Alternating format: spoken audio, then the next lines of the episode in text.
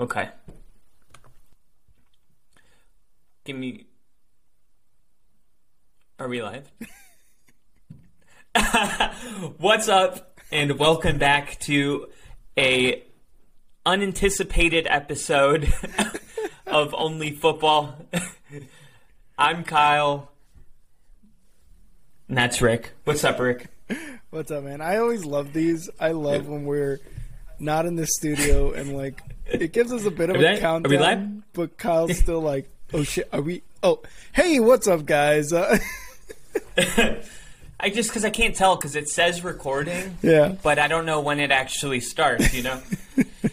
Anyway, yeah, we're moving on. We're still keeping that in. I don't care. No, we have to. We have to. We gotta keep all of our bloopers because then when we have like 20 episodes, we can make like a full on 20-minute blooper clip. Oh yeah, which will be awesome. I love it. So Baker Mayfield was teaching kids how to play quarterback today in Oklahoma, or yesterday and the day before. I think they're doing a little camp that's a week long. And one of the reporters that was out there came up to Baker, and he asked about, just with how fluid this situation is with Deshaun Watson, if he, and obviously he hasn't been traded yet, yep, would he be interested in possibly having a, what's the right word, a kumbaya with the Cleveland Browns? An old get-together, an old handshake and a kiss on the cheek and you're back in the family type of thing.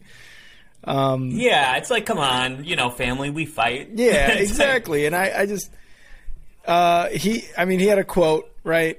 He said there has to be some reaching out, but I think we're ready to move on both ends. So really, the feeling there is like there's no way this is gonna be like this. There's no way this is ever gonna be like it was. Pretty much is what he's saying. And I mean, what more do you want? Like both of these guys, like the Browns organization and Baker are just, I don't think they're good for each other anymore, right? Like when they drafted him.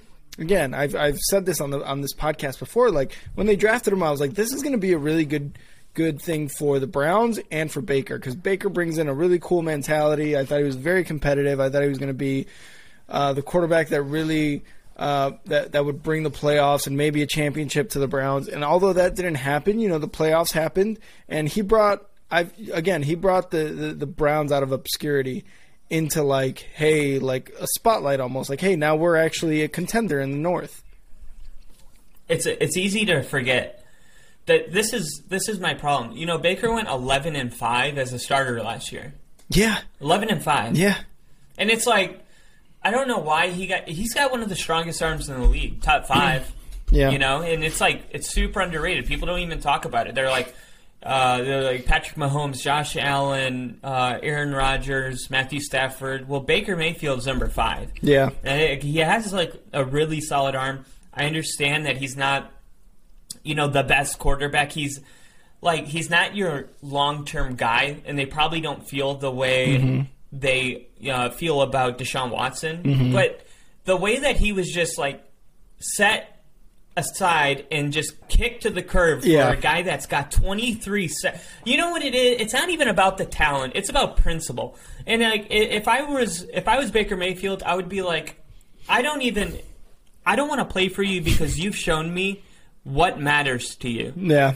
Like I got drafted and I've had some on the field issues, you could say, or whatever. It's about Baker Mayfield. Maybe some maturing to do, but I was also a first-round draft pick. Your head gets a little big sometimes. I'm not making excuses, but it's not like he was getting past, we just found out that the Texans had a nightclub in Houston, and he had his own, bedroom in the back. Yeah. That the Texans paid for. Yeah. You know what I mean? Like, what is that? Yeah. And you're going to kick me out for that guy? And, it's like, it's one thing Like, look, when Tom Brady came to Tampa, Jameis Winston was like, if I'm going to be replaced by somebody, it might as well be Tom Brady. Like, there is a way to, like, concede, you know? It's like, oh, you got me. That guy's great. Like, nobody was wondering why we didn't keep Tim Tebow when Peyton Manning signed. Exactly. You know? Oh, the GOAT? Yeah, I guess I'll take that.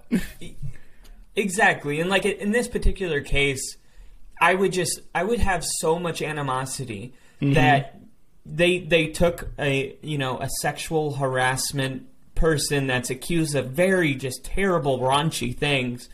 It's like, you replace me with him? You know what I mean? Just like, put yourself in the shoes. Then they're going to ask if you'll come back because he might like be suspended indefinitely. Yeah. It's like, no, this is exactly what you get. Like, for getting a guy like that. You know what I mean? Exactly. You gotta... The Browns made their own bet on this one, man. Like they were like, hey, exactly. They're like, we're gonna roll the dice and we're gonna give this guy a stupid amount of money. And now look what's happening, because now there's talks of like Deshaun Watson being gone for the entire first year, and maybe even suspended more games in his in next season. So he's already missing. I've heard indefinitely. Well, yeah, and definitely for a year, but then also a few games for next season. Well, indefinitely, kind of. Well, indefinitely means that he'll be suspended, obviously, this whole season, but he would have to go to the NFL PA board to even try to be reinstated. Oh, so okay. It definitely is like a forever thing until it's overturned. Like, Josh Allen got suspended indefinitely. And I think it was Seattle, and then he like got a second chance like 2 years later, something like that. So like indefinitely means forever until you go to court or whatever the NFL does. I don't know if they go to a courtroom when they do this stuff, but the board, and they would have to overturn it. This could never get overturned because it is that bad. Michael Vick, killed dogs and hung them, and that was so terrible, but. I think that this is probably going to be, considered probably worse just because it's humans. Oh, absolutely. Not to say 100%. That humans are better than animals, but like I think it's going to be treated more serious. Oh, yeah. Because there's people out there listening. They're going to be like, dude, fuck humans. Like animals are better than humans. But I don't give a fuck. I'm just saying how they're going to view it. They're going to be like, dude, like especially once these specials keep coming out and more information comes out. They're like, what message does that send to the NFL to have a guy like that continue to play in our league and wear an NFL logo on his? I don't think he's coming back potentially. I don't. That would be crazy to even think about. Like, it's crazy to think about that he won't ever play, but it's even crazier to think about that the Browns owe him $230 million. Like, it was fully guaranteed. There's got to be some clause in there like, hey, if you get suspended or you don't even play a fucking second of actual regular season playoff football for us, then there's no way we're paying you, right? Like, there's got to be something there. But now, you mentioned the kind of, like, message it sends, not only to the NFL, but, again, like you were mentioning, to Baker. And it's almost kind of like with Jacoby Brissett now, right, because we have to move on to him. The Browns have to name a starter, and it's going to be Jacoby because, again, it's not things aren't going to be amended with Baker. It's kind of just waiting for him to be traded and just waiting to see exactly where he gets traded or maybe what the stipulations are, blah, blah, blah. But now it's Jacoby Brissett, and he's just kind of in the middle of this, and he's like, dude, I didn't want any part of this. I just wanted a job. You know what I mean? Like, I just needed to be – I just wanted to be in the NFL for as long as I could be, and, man, did I sign the wrong fucking contract, but – this is Jacoby's just like throwing passes, and he's like, "Dude, this shit's crazy! I can't believe I'm gonna go back out there." He's got all the media on the sidelines, like they're like talking about, "Hey, what's gonna happen with Deshaun? Yeah, I think I'm gonna have a really strong season. I've got my Pez. Like, no. What about Deshaun? What about Baker Mayfield? Man. The receivers are doing great. This offense is like, all right, dude. Like, he's like sweating. It's fucking like we bullets. Talked about it. We like hope he goes off so hard. You know what I mean?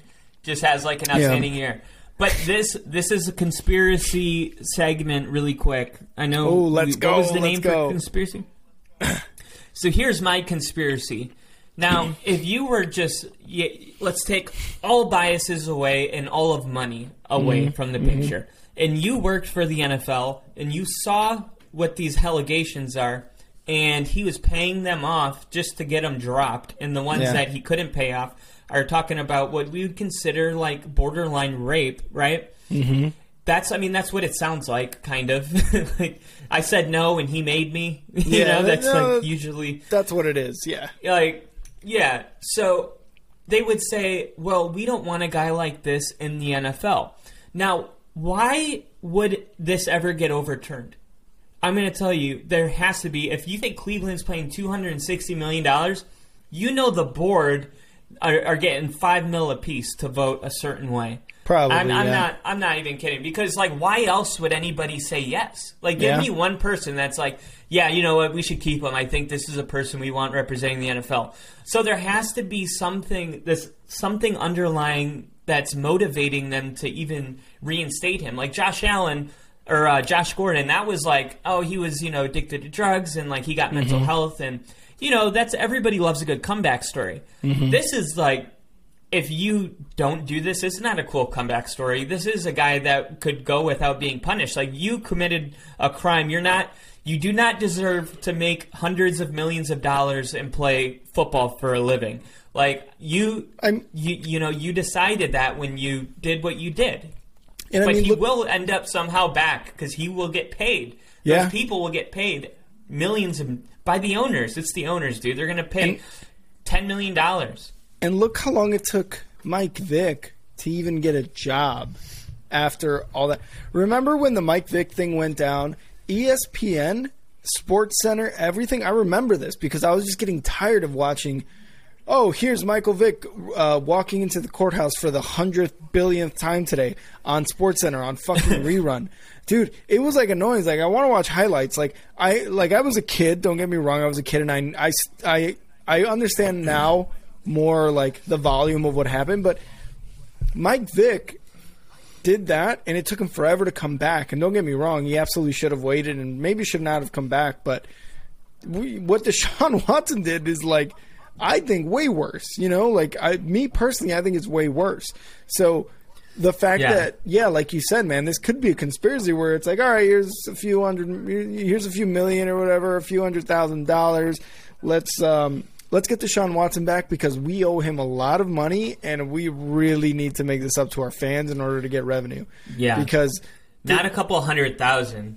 No, yeah, million, yeah, and the Browns don't want to go back to the paper bags over the fans' heads. You know what I mean? They were. Oh, if they don't have a paper bag over their heads right now, I don't know what it's going to take. God. They're still paying Baker something to think about.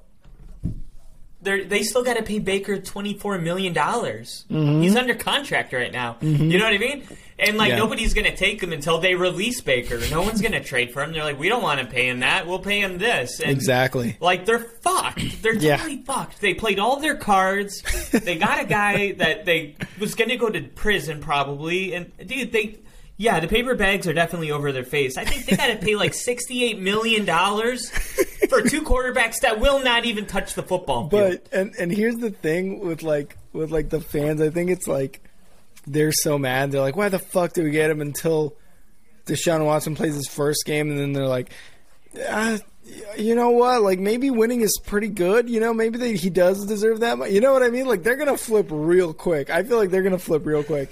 And I can't be too mad at them because it's the Browns. It's the Browns fans. They haven't seen this shit, before Baker since anything else. For a long, long time. You know what I mean? So, I don't know, man. It's just going to be interesting to see what happens. But Jacoby Brissett is up, and last time he was a starter was in Miami in 2021. He went 2-3 in 5 starts. He appeared in 11, but only started in 5. About 1,300 pass yards, 5 touchdowns, 4 interceptions, fumbled the ball 6 times. So I just feel the expectations for Jacoby Brissett are going to be low, and this just solidifies my pick for the Steelers coming back and being the number 1 team in the AFC. But yeah, had to throw that garbage in there. It is. It will be interesting, like you said. We are kind of rooting for Jacoby Brissett, and we just. I don't know. Hope he crutches it. Yeah, right. That'd like he so comes cool out of the north. He goes like 10-1. Yeah, yeah, yeah. And then Baker's like, "Hey, I'll come back now." It's like you said though, like you can't blame the fans because Cleveland obviously has to have a good fan base to be able to keep all of these fans through all these terrible years. It was like when the national anthem kneel happened and people would be like, "I don't watch football anymore." I'd be like, "How? Yeah. Like how does like no matter they could probably come up to me and be like, the Denver Broncos just killed baby chickens for no reason." Or I don't know, dude. Like, and I would be like, cool, I will be watching at 4:25 on Sunday because I have to. I'm really upset about that, but I'm going to be watching. It's like, I don't even know what it would take to be like, you know what, I'm not going to watch the Broncos anymore. Like, that's my life. Like, and luckily, I can't fathom. Yeah, and luckily for me, like, the worst thing that has happened for the Bears is they can't find the fucking quarterback to save their lives. But I'm still year in, year out, Sundays, waking up in the morning and turning on the Bears game because I care that much. Like, I've written a couple blogs on the Crackwood Media website, and I've said it on Big League Chicago. Like, it does not matter what happens, who's a core. If the Bears lose, I'm still going to be pissed, and if they win, I'm going to be super happy, and then I'm still going to criticize them later. Like, that's just the part of being an NFL fan, and like you said, I can't imagine being like, I'm not going to watch NFL anymore because politics or because this. But it's also like, I feel like we're saying this, and then Deshaun Watson kind of does all this shit, and we're just like, but football's football. But, I mean, it's completely different, right? But I just can't be that kind of person where I'm like, I can't watch football. Right. I think the Deshaun Watson thing would be the hardest I would ever be challenged as a fan. Mm-hmm. You know what I mean? Mm-hmm. Because I just don't want to really see him, like, be successful as – and this is the thing. If he would come out and just say he did it and he was wrong, I could get behind that. Mm-hmm. Because I do believe that, like, people deserve second chances, even, like, terrible people. Yeah. You know? But but they only deserve a second chance if they're truly, to their core, willing to admit they were wrong and, like, show some remorse. Mm-hmm. I don't want this dude to, like, say that he's innocent and get a second chance. Like, that's kind of bullshit. Yeah. So, I do, is, you know, we're sitting here saying, like, you know, nothing really could stop us. But, like, you know, I don't know about this Deshaun thing. I would still watch the Broncos, but it would suck. It's so bittersweet, even if they were successful. Yeah, because it would suck kind of a little bit. If he's on your team, don't get me wrong. I would be like, Daryl, this is going to be difficult because I still have to root for this team and the other 50-plus players on here. Because, again, this is a team sport. This isn't a one-player league. Sure, it's very quarterback-driven, 100%, don't get me wrong, but it's still a team sport, right?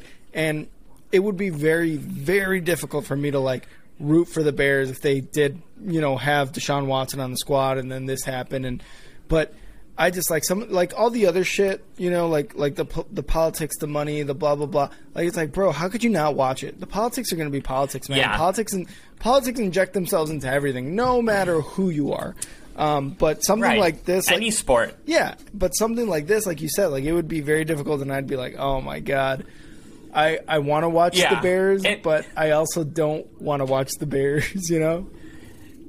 Exactly. And not to go off the tangent too hard, but we'll move on after this into our next segment. But it was funny, my dad, he's a he would say, this is like his, you know, the media and everybody would say it. That's like, usually it would be people that don't like the message, but like with LeBron James, they would be like, just shut up and play basketball. You know what I mean? Yeah.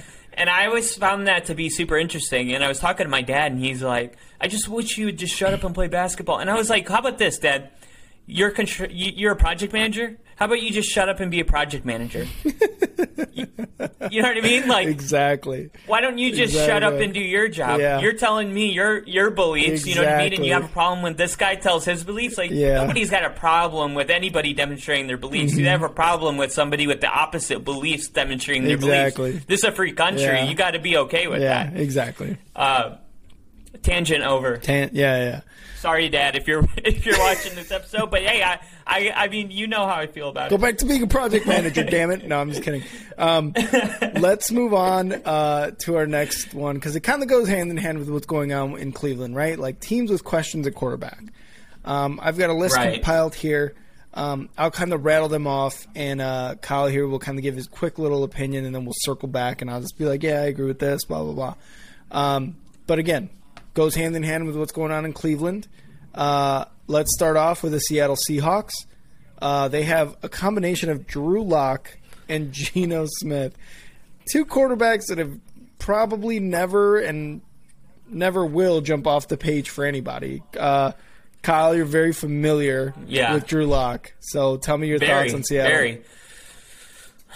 Well, Drew Lock's going to be the starter. They already know who Geno Smith is, and he might know the playbook and all that stuff, but if Seattle's not making a jump on Baker, that's because they want to see what Drew Lock is. And I'm pretty confident, about 95% sure Drew Lock will get the start.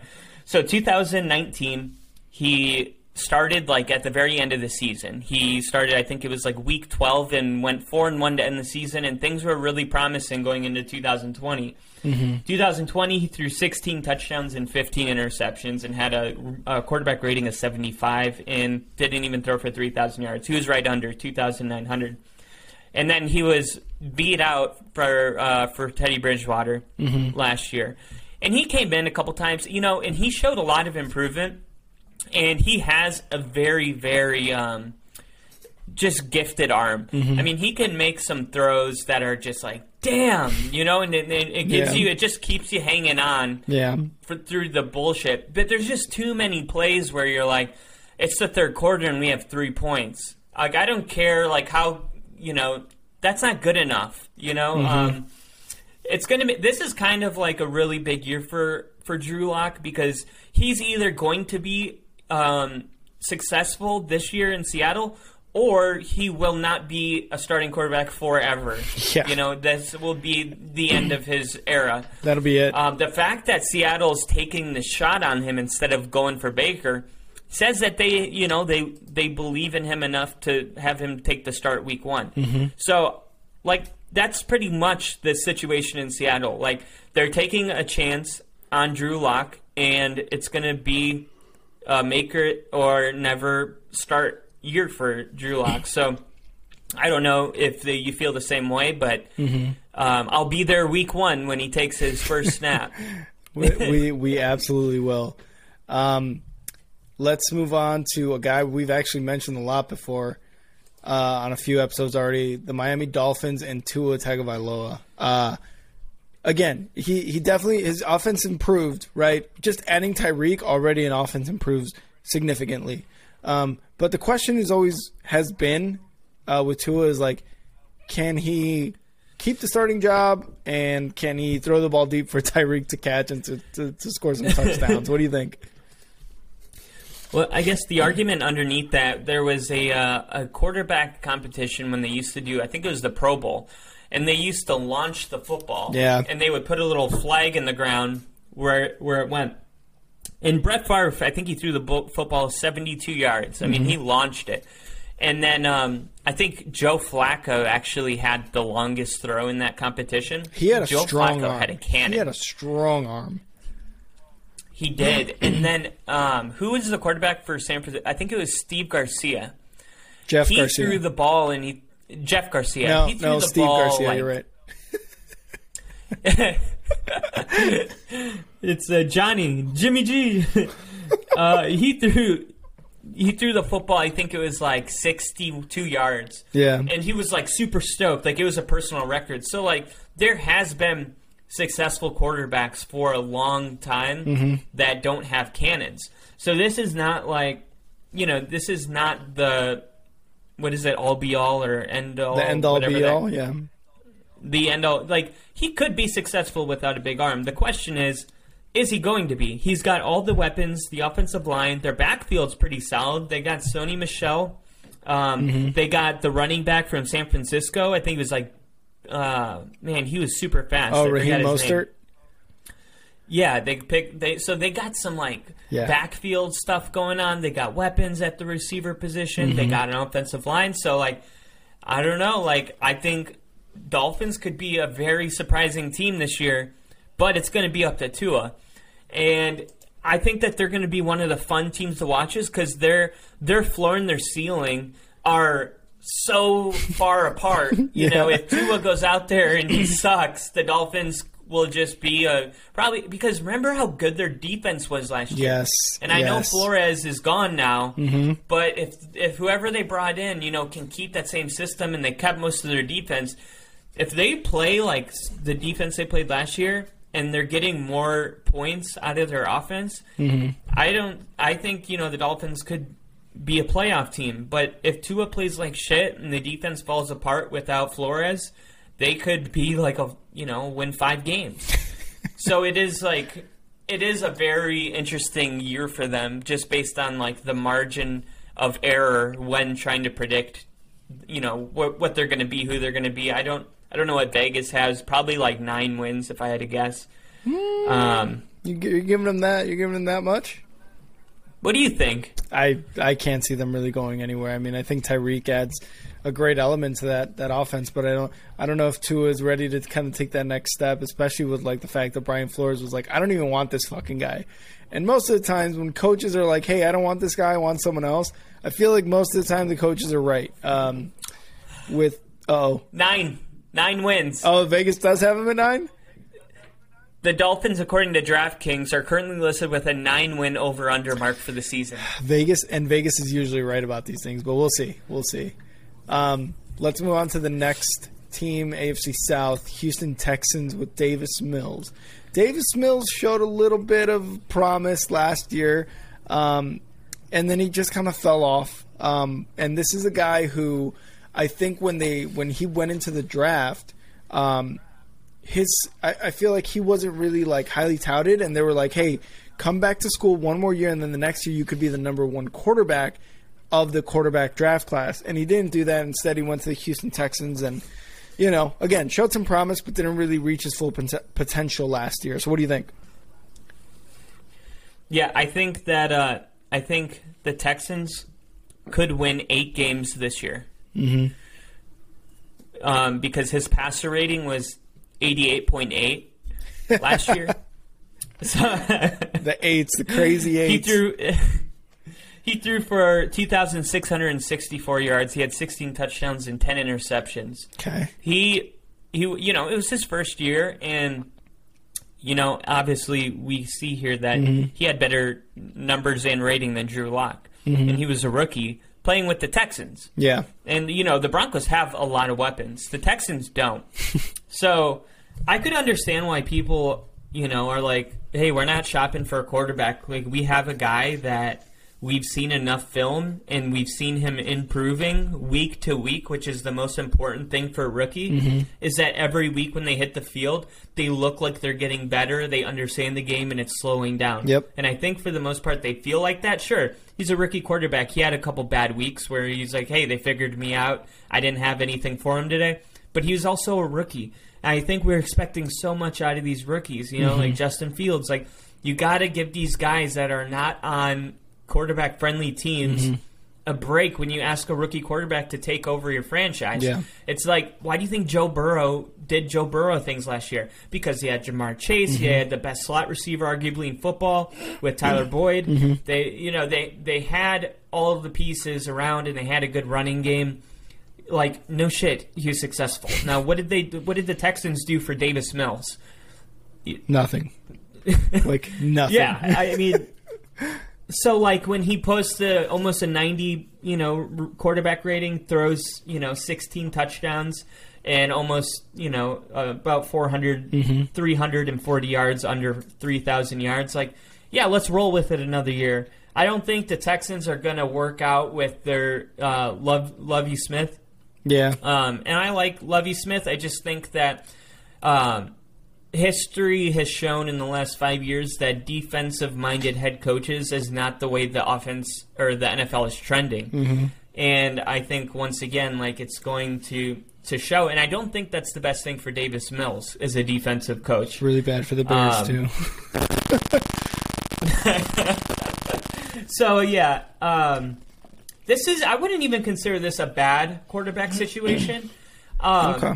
I would just say that this is a year where we need to see improvement because Davis Mills not being a first-round pick, he doesn't have that, sexy factor where, Justin Fields sucks this year again. He gets another chance because he was picked in the first round and he balled out at Ohio State. Yeah. If Davis Mills doesn't, play a lot better, I think Davis Mills had better numbers than Trevor Lawrence last year. But Trevor Lawrence is the number one overall pick. So if you had to pick a guy right now, you would go with him. He's going to get some years. And Davis Mills, exactly. So I think it's an important year for him just because he's not that sexy player that, is going to get second, third chances. Yeah. But, I think he's, kind of going uphill with his team. So that's unfortunate. And his coach. Yeah, at least something's there. Let's move on. Keeping it in the South, Atlanta Falcons with Marcus Mariota and Desmond Ridder, who they just drafted this year. You kind of didn't.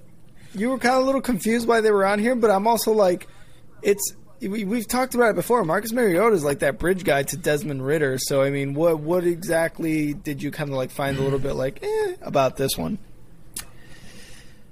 I don't think I was in about this one. When did I do that? I thought you said you're like Marcus Mariota. I don't know about that one. I think you said something like that. Oh, I meant I don't know how to gauge it. Oh, okay. Because he didn't really play last year. So I'm looking at stats from last year.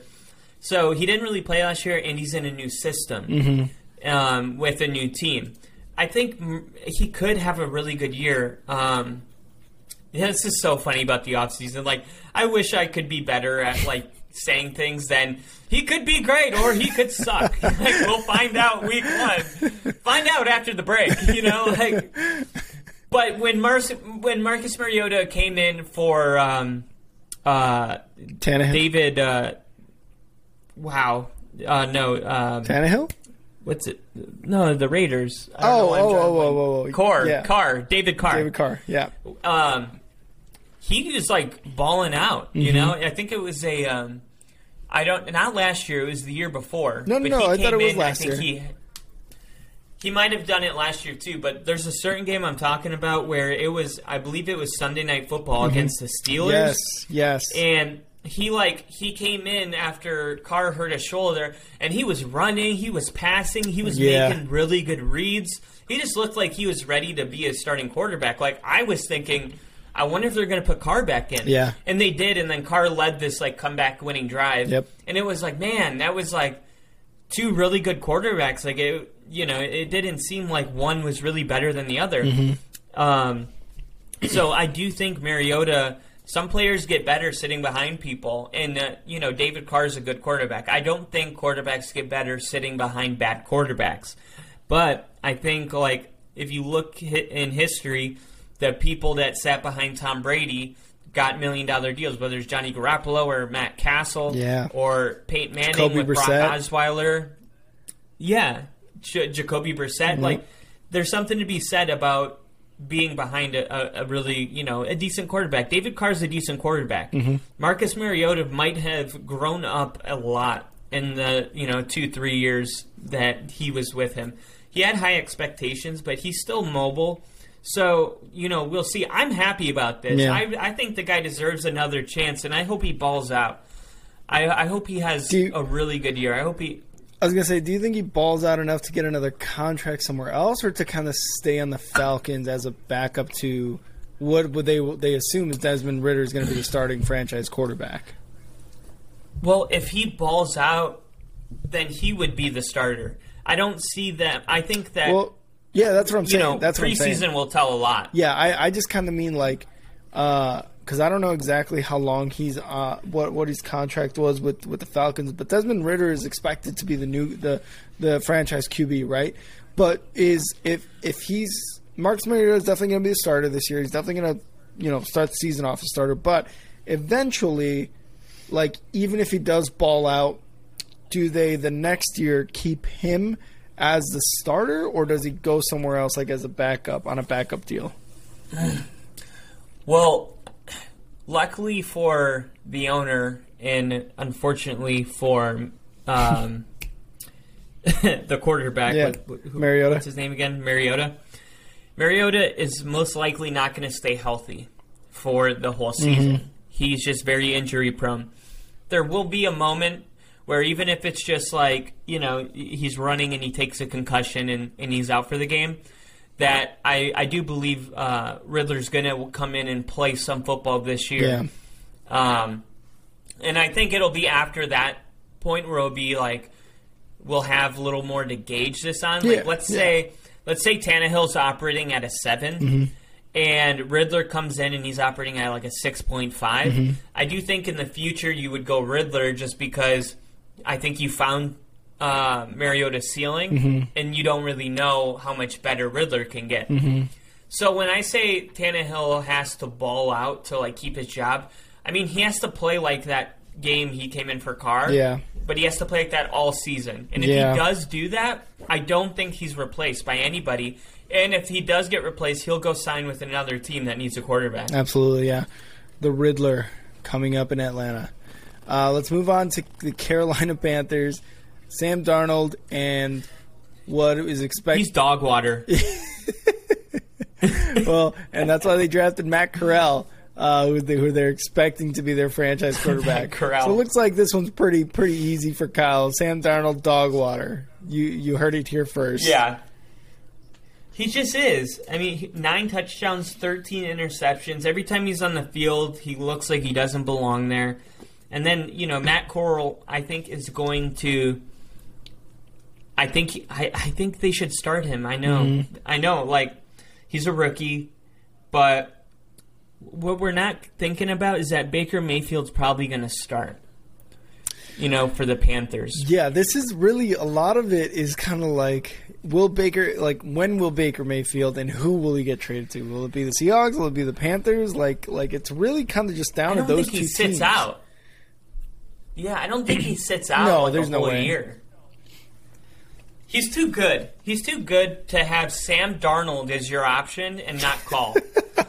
You know, the owners just playing chess. Yeah. They're just playing chess with the Browns. Yeah. They just want to release him and not trade him. They don't want to give any capital away. Mm-hmm. They want to pick him up for free.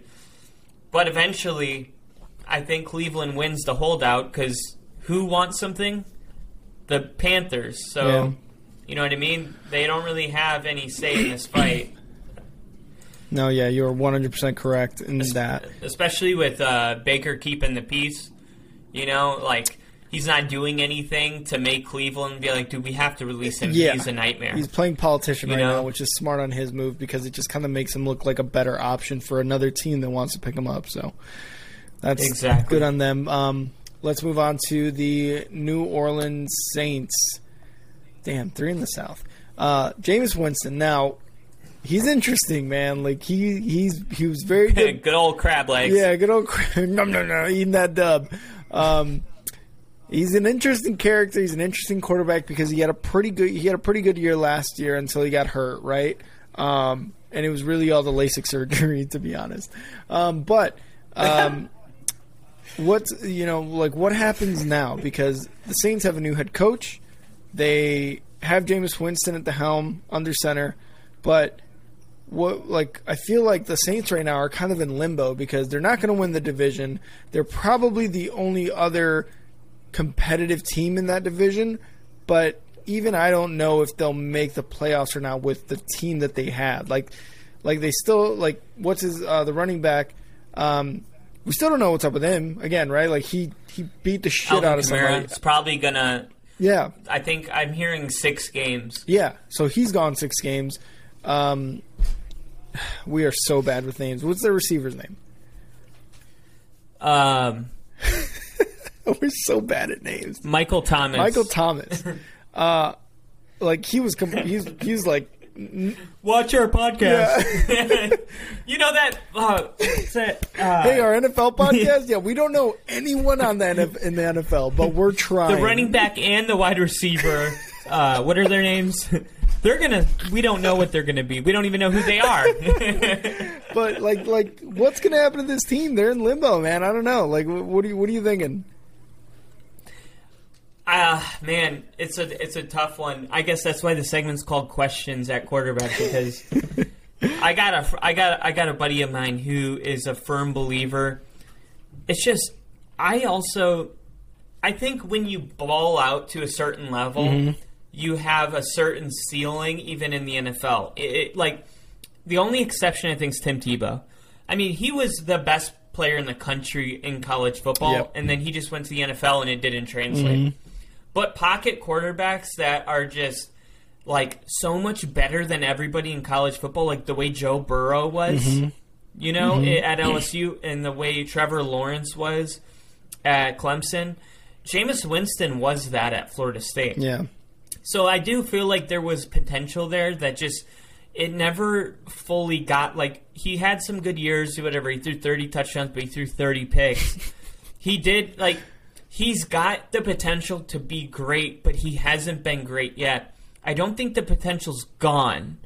So I'm saying, like, this is going to be crazy, but I think Jameis Winston could even win MVP this year. No, absolutely not. Yeah. I knew you weren't going to let me do it. You think Pittsburgh winning the division is crazy far-fetched, but Jameis Winston winning MVP of the fucking league? What are you smoking? Well, I want some. Let's say Girl Scout cookies. Let's say that just hypothetically, let's say that the Saints go 12 in. Let's say they go 12 in. What are you? 12 and 5. 12 and 5. Yeah, sorry. 12 and 5, and they win the division. And let's say they even. They are like a second seed. I don't think they'll be better than maybe the Rams, but let's say that happens. Then do you think that he would be like considered like for MVP? Let's say he's got like 30 touchdowns to 12 interceptions. And he's got 4,000 yards. It's got to be so. Alvin Kamara is going to be out 6 games. Thomas is I don't really know what's going on with him. If he was hurt or what the deal is with him. If he's going to play this year. But if Jameis Winston is absolutely the reason they have 12 wins versus 5 losses, I don't know. Like there's got to be some other major jump, maybe in the NFC or the AFC or just in the NFL in general, where it's like, because I mean you still have these guys like Josh Allen, you still have Tom Brady, you still have Patty Mahomes, you still got Aaron Rodgers, who's just MVP. Like you still got all these guys who are gonna operate at an MVP level, but Jameis Winston has to make this quantum leap, dude, where he's gonna win an NFL MVP. And even if he does take him to the playoffs, which I 100% believe he won't, he's got to have like almost 50 touchdowns, I think, to like 10 mid-teens interceptions and 12 to 13 wins, because that is what's going to be like, holy shit, where did this Jameis Winston come from? Is he having his Tannehill moment, right, where it's like, oh, it only took him fucking 10 years to be good? So it's got to be similar to that. It wasn't that long, you know. Has it been that long? I don't know. Tannehill's been in the league a long fucking time. I think he's been in like 8 years. 10 years, Winston. 8 years, whatever. Yeah, but if it does happen, I would not be like completely surprised, just because Jameis Winston was the best player in the country for. Do you understand? Like he like went through like 2 full seasons, and he never lost in high school, and he was like a junior in college. He started as a freshman. Yeah, he was like a junior at Florida State before he knew what it was like to get his first loss. You know, that's how good he was. Like, he won a national championship in his first year, you know, as a freshman. True. It's like he knows, like, he was one of those talents. And he wasn't like a scrambling quarterback, you know, so I don't see why it wouldn't translate into the NFL. It just, you know, Tampa Bay wasn't really like, until Tom Brady came, all these free agents wanted to sign. Yeah, they weren't, you know, they weren't a very good team. They weren't in win-now mode. You know, he had good receivers. That's why he threw 30 touchdowns. So, yeah. I don't know. I think this is like I think he deserves a second chance. I'm not, or third or fourth. When I say I wouldn't be I don't think he would. I wouldn't be surprised if he had a really good year. But my bet is probably that he kind of stays just average. You know, I don't think he's gonna suck. I could see that. I could see like 30 touchdowns and maybe like 15-ish, a little bit more interceptions. That's pretty average for him, I think. But yeah, just that one was ridiculous. I can't wait till he wins MVP and Pittsburgh finishes last. I know how you felt when I said the Steelers are going to win the division. Let's move on to the New York Giants. Daniel Jones. He has been given, I think, a sufficient amount of time to prove that he is or isn't that quarterback, and he has proven that he is not that quarterback. No, he's getting worse. He really is. He is absolutely getting worse. And that's from limited games I've seen. Yeah, he threw 3,000 yards in 2019. Then he threw 2,900 in 2020. And last year he threw for only 2,400 yards. Like that's so, that's you terrible. Know, there's obviously digression. And then Saquon has been digressing since he was had that really strong rookie campaign as well. So he's just gotten worse too. And this whole Giants team is ever since I feel like they got rid of OBJ, it's been well, who's the guy on the Giants right now? And the answer is no one. Daniel Jones is not that guy. You're not that guy, pal. They should call Baker. What'd you say? Baker's ego would do well in New York. Oh, dude, I don't know, man. I feel like it would, but I don't know. I just feel like the people in New York would fucking hate Baker Mayfield. Don't get me wrong, I hate New York too, but you think so? I feel like they would absolutely hate Baker Mayfield. I think it's a team that we haven't been talking about, as far as linked to Baker, mm-hmm. and I think that might be a sneaky good move for New York. Danny Dimes is not the answer. No. I don't even know how he got that nickname. That video where he's running to the end zone and he trips over his own feet. You see that? There's nobody around him and he's just running. And then all of a sudden it's he does this slow wobble to a holy shit, I'm going to fall to just planting. And it's that was the momentum. Moment his career turned. He had his Mark Sanchez moment. Yeah. They need to move on. Remember when Mark Sanchez went to the playoffs momentum. A bunch of times? That was crazy. So nervous. Just so nervous. Holy shit. I'm going to score a touchdown. It falls. What are you doing, dude? Just run straight. Like a kid in Pee Wee football. Oh, my God, I'm about to score. Oh, my God, I'm about to score. And you're down. Fuck. Act like you've been there. Act like you've been there, dumbass. Yeah, that's interesting. I feel like they've given him enough time and I don't know. Maybe Baker should be going over there. Baker to New York. Yeah, Baker to New York. You're already here first. Let's move on to another NFC beast team, the Washington Commanders, and Carson Wentz. They got him. They got Carson Wentz after out of Indianapolis. I gotta say though, that picture of him in the Washington Commanders red, with the football. I looked at that picture and I was just man, I feel so bad for Carson Wentz. I feel so because he came into Philly, he was doing really good things, got injured, sure he won the Super Bowl, but it was because of Nick Foles, really, right? And then he goes to Indianapolis, he's still getting injured, he can't play, he can't perform. And then he's like, oh man, I'm happy to be in Washington. And then that picture of him in the Washington Crimson Red or whatever, and I'm just like, oh, God, I feel bad for you. I don't even want to talk shit about you. I just feel bad because you want this to work out so badly, and it just is not working out. Yeah, I know what you mean. Yeah. It's man, it's all right. You just want to hold him. Yeah, dude, yeah. That one. That's the one. Yes, yes. There it is. Oh, my God. You're hey, man. It's going to be all right. You're the kind of people that, make the world a good place. I don't know. Oh, God. So great, so great. It's like the epitome of humble yourself. Honestly, though, you're not wrong. You're not wrong. But, yeah, dude, what do you think about him in Washington? Man, I don't know about Carson Wentz. He's not a bad quarterback. Mm-hmm. He obviously took the Colts, one game away from. They should have made the playoffs. They completely bombed the end of their season. And there was a a time that, you know, Jonathan Taylor was running the ball really well. I think it was around week 10, 11, where I was like, you know, this team is playing good defense and running the football.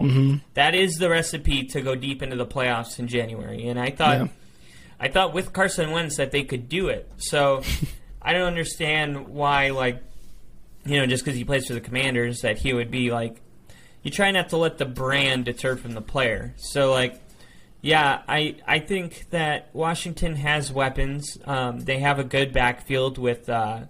McKissick or something like that. J.D. McKissick. And J.D. McKissick, and then their running back, like Alford or something, I think. They just got their wide receiver signed, Terry McLaurin, finally, to a... Scary Terry. I think it was like... Scary Terry. I think it was like $70 million. Yeah. Yeah, 4 years and $70 million. So he's like a top 10 paid wide receiver now. So they kept, you know, that was a really important piece, and they got a good defense with Chase Young. Yeah, I mean, let's talk about it. You got the Eagles, the Cowboys, and the Giants, right? So I don't think Danny Dimes is going to be great. We've established that. Yep. The Cowboys always kind of just underperform their expectations. And then Jalen Hurts. And then Jalen Hurts is a question mark. So I really think it's the Cowboys, Commanders, and Eagles are going to duke it out. I don't think any of these teams finish with a ton of wins. I think the winner of the division gets in with, like, let's say, like 9 and 8. Something like that. And I think when we went over to, like, our predicted division winners, you kind of said the same thing. And, like, again, just with the Commanders, like Carson Wentz is going to have a lot of weapons, but it really is all about how he utilizes them and how, if he stays healthy during the year. That's just really it. Yeah, he's got to start sliding. Yeah, this fucker is not built different like he thinks he is. I watched Pat McAfee, and he's obviously a big Colts fan. He punted for them and used their kicker for a while. And you would be like, dude, he's giving me a heart attack every time I'm watching the game. He's just, like, diving, throwing his body around, you know. And it's just like, dude, it's just like, it's okay to slide. He's like, I don't know if there's a player I've seen that has, like, that much heart. Like, you can tell he, like, cares and wants to win. But you got to be smart and slide sometimes. And that's why he's always hurt. He's just, like, always putting his body on the line. And you're like, dude, it's 1st and 7. You know, like, there's no reason to do what you're doing. Just like, it's like, dude, it could be a meme. It's like when it's 1st and 5 and the first quarter just started and you're, like, diving. I got to run this defensive back over and I'm the quarterback. Like, dude, settle down. It's like, dude, step out of bounds. Yeah, it's the fucking preseason. You're up by 3 touchdowns. I think a little bit of that is, like, he feels like he has to prove himself. Yeah. You know? And this, but hopefully he just stops doing that. And just plays. and honestly, like, I don't know if I've ever really felt this way about a quarterback where I'm just like, dude, oh, my God, come here. Like, you need a hug. Like, come here. You know what I mean? Like, I just like, dude, like you said, like, you just want to hold him and be like, shh. You've made your money. It's okay. Like, you know when you see an old person at the grocery store, like, reaching for something on the shelf? Yeah. And, like, you have no idea. It's, like, one of the mysteries of my life that my heart just literally breaks for them, and I don't even know them. You know, I'm just like, God, what is it that makes me want to cry and just hug you and tell you I love you? I don't even know you. I feel like you're having that grocery store moment with Carson Wentz. Yeah, I think adorable. So too. Where I'm just like, oh my God, come here, oh my little baby, or some dumb shit like that. It's like a burden on your heart. You know, like it's like I don't want to feel this way. It's like when you see those like Sarah McLaughlin commercials, in the arms of the angel, of like the dogs in the cages, and you're just it's just pictures of Carson Wentz just like taking snaps in a Washington Commanders uniform. And you're like, and they're like, for only $10 a day, you can pay his salary, and feed him and his family. Dude. I'm going to make it. Please do. Oh my God! I hope he understands that we're on his time, on his side. We are. I want to see him succeed in Washington. He has a great coach in Ron Rivera, great weapons. He just needs to put it together and slide, please, Carson. Slide. Ron Rivera did say this week. I think it was yesterday. He was like, they were asking them about, you know, the allegations with the owner. He's like, he can't even get subpoenaed because he's like always traveling in his boat to a different country. Yeah. He's just like literally avoiding them like a parent that said, when you get home, you're grounded, you know, like. And they asked that coach about it, and he's like, look, like, we've all moved on, and I'd appreciate it. Like, as a media, if you stop asking us questions, they're going to set us back. Like, we've turned the page. Mm-hmm. And, you know, Carson Wentz is a part of this new book and this new chapter and this new, you know, staff. So, like, it's a fresh breath of air for these guys to get, you know, that sexual harassment shit out of the building. Yep. So, you know, this is a new year in more ways than just football. Yeah. You know, for Washington. They, you know, their name. It's a whole new era for them. As a fan, you know, you hope the best because this is the beginning of an era. And beginnings of eras don't always start out great, but the Texans did. I think the year they came in the league in 2002, and I think they won like 10 games their first year. Yeah, with, you know, so with Carr's brother. Remember Carr's brother, quarterback? Yeah, Derek. Yeah. Derek Carr. Yeah. So, wait. Or no, Derek Carr. He's David Carr. And yeah. I'm confused. Here we go again. Oh, man. Just doesn't stop. Oh, my God. Yeah, they won like 10 games their first season. So sometimes that newness is what you need, you know, to get things rolling. True.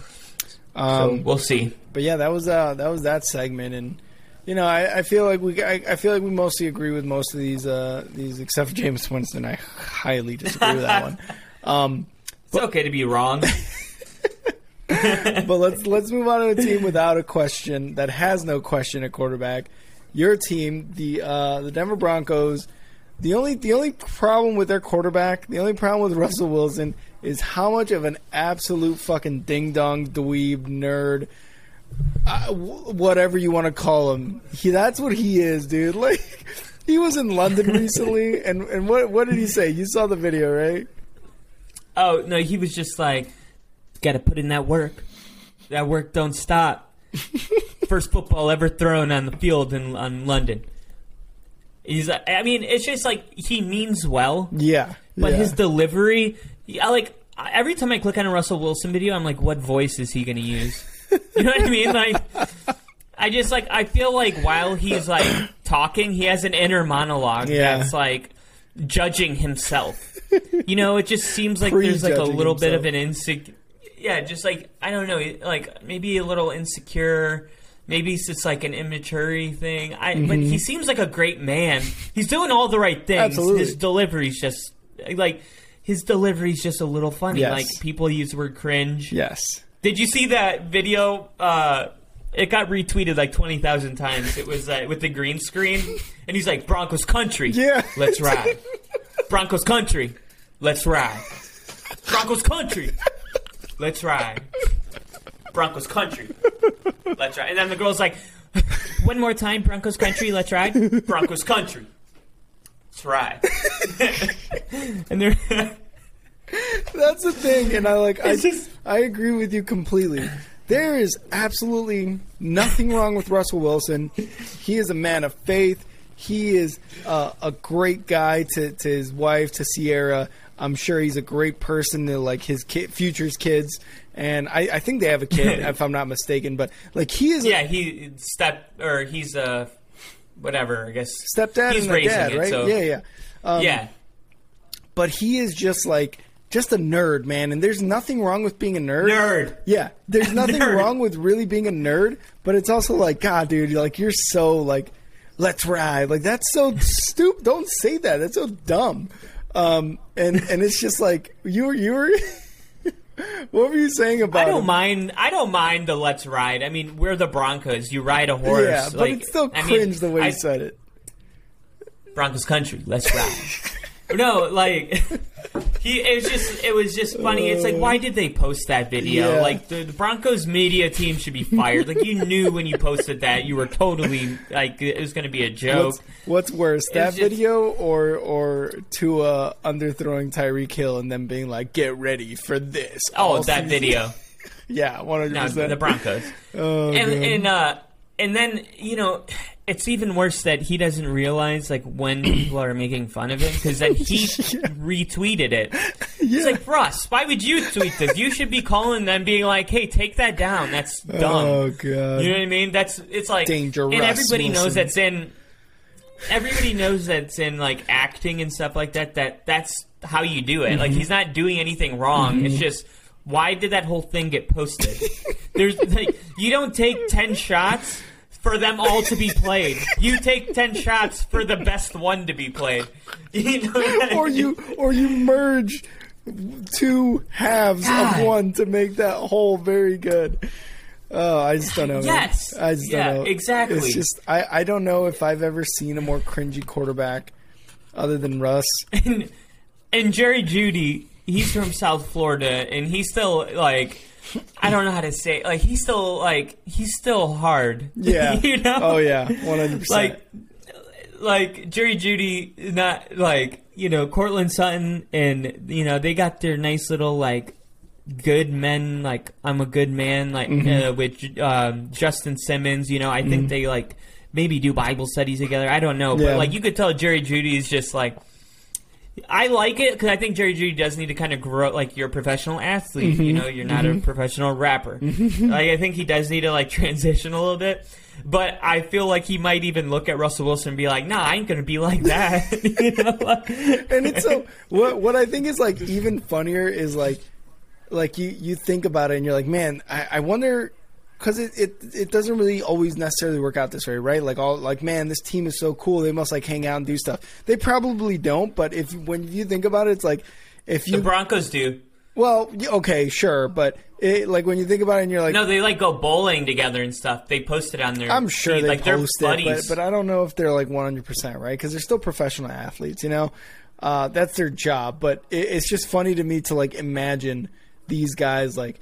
All right, man, we're going to Russ's house, bro. Like, we can't swear. We got to dress nice. We got to talk, super professionally. You know what I mean? Because we're going to piss them off if we say some dumb shit. They're like, yeah. They're, like, at the door. They're like, why did you use no shine gel? Get the shiny, greasy gel out and put it in your... Hey, man, and then you got Russ, like, hey, guys, what's going on? Is that Paul, man? You got Russ, like, hey, guys, what's going on? Thanks for coming. My lovely wife, Sierra, cooked us a nice dinner. And they're just like, hey, Russ, what's going on, bro? Hey, man, if you guys could just kind of keep it a little bit more perfect. It's like, Russ, chill, bro. Settle down, man. Stop being on all the time. Hey, man, you're at like a 7 right now. Though. Can you take it down to a 4?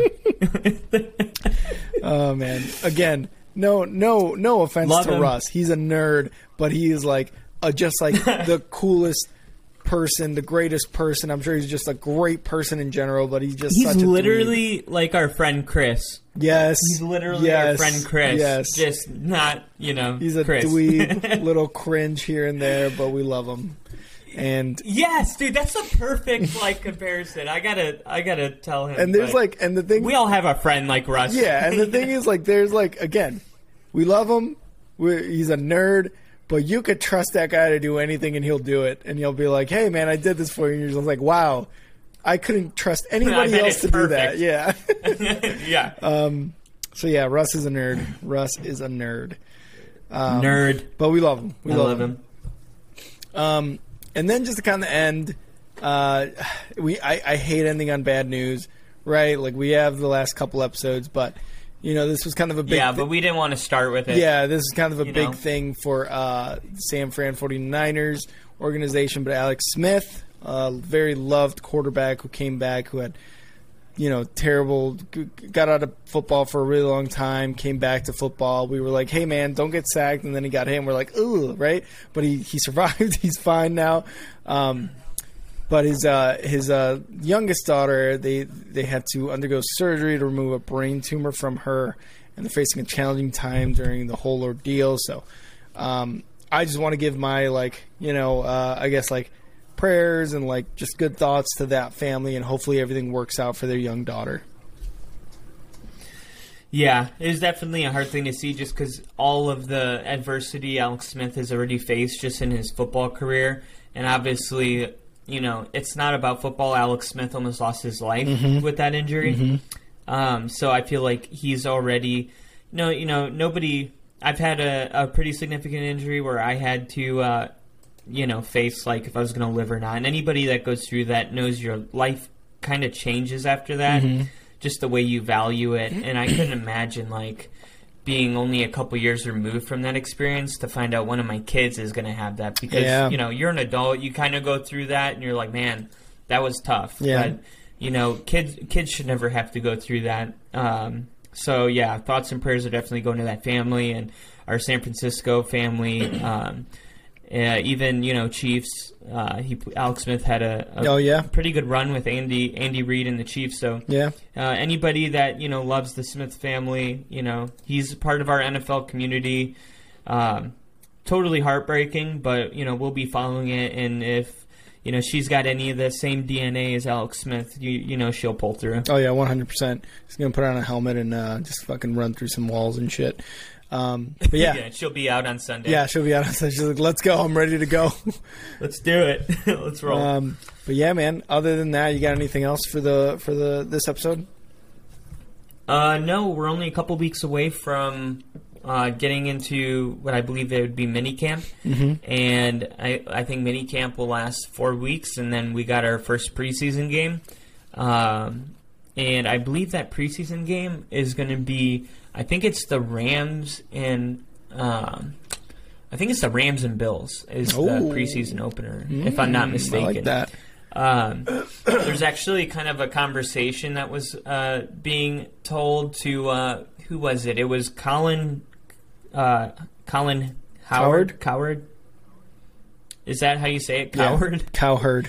That's terrible. Oh, I'd be so mad if that was my last name. But anyway, he was interviewing, I believe it was Andy Reid.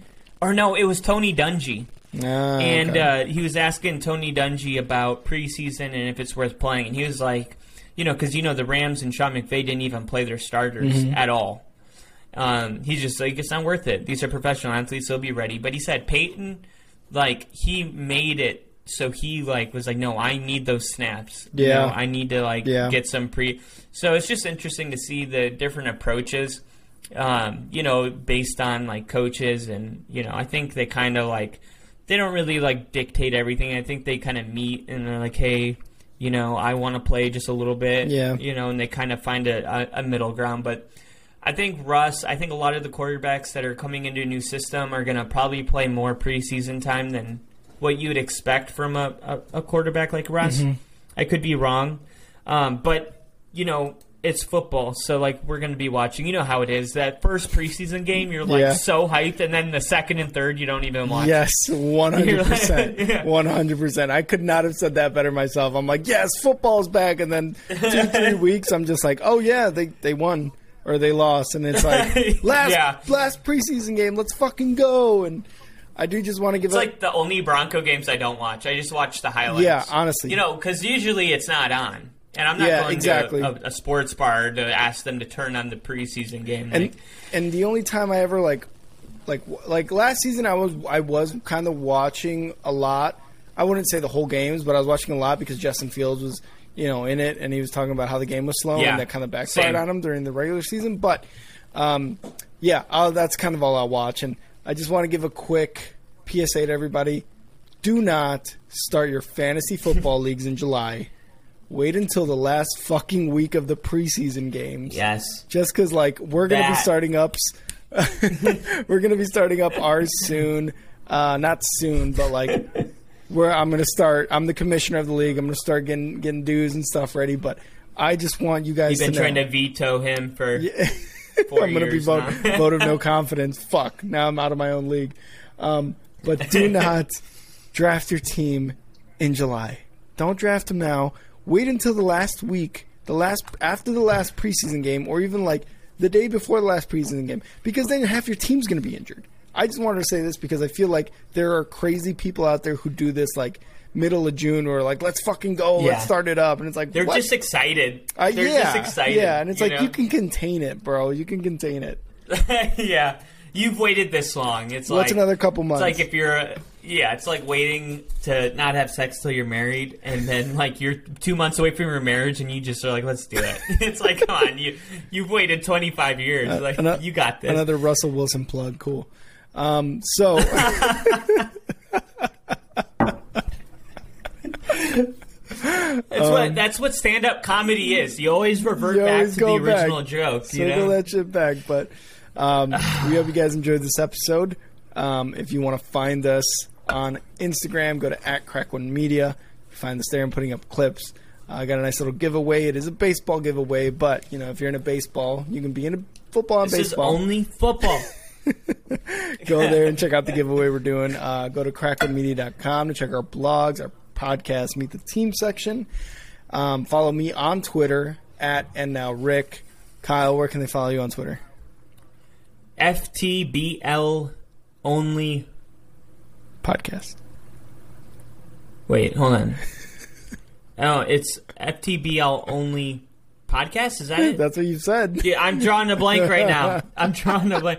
I believe it. We only give you... you don't really... We only give you quality podcast at Only Football. FTBL only podcast. Football only podcast. FTBL only podcast. When you said that baseball giveaway thing, I thought of that SpongeBob thing where he's like, how much time do we have to teach you this lesson, old man? Have you seen that? Yeah. How many times do we have to teach you this lesson, old man? It's like, no, this is football only. We don't talk about baseball. Dumb bitch. We don't talk about balls. We talk about all sorts of balls. But yeah, also if you're liking the Only Football, share with all your friends, rate us, and send us a few. We're only 2 months. We're only 2 months away from having our video set up where you'll be able to watch our video podcast. Yeah. And it's going to bring a whole nother element into this whole thing. It's going to be awesome. You're going to see me and Kyle like complete dumbasses. Throwing shit at each other, shredding Jameis Winston MVP votes. It's going to be great. That's going to be great. But yeah, man, always a good time talking football, and I will see you next week. See ya.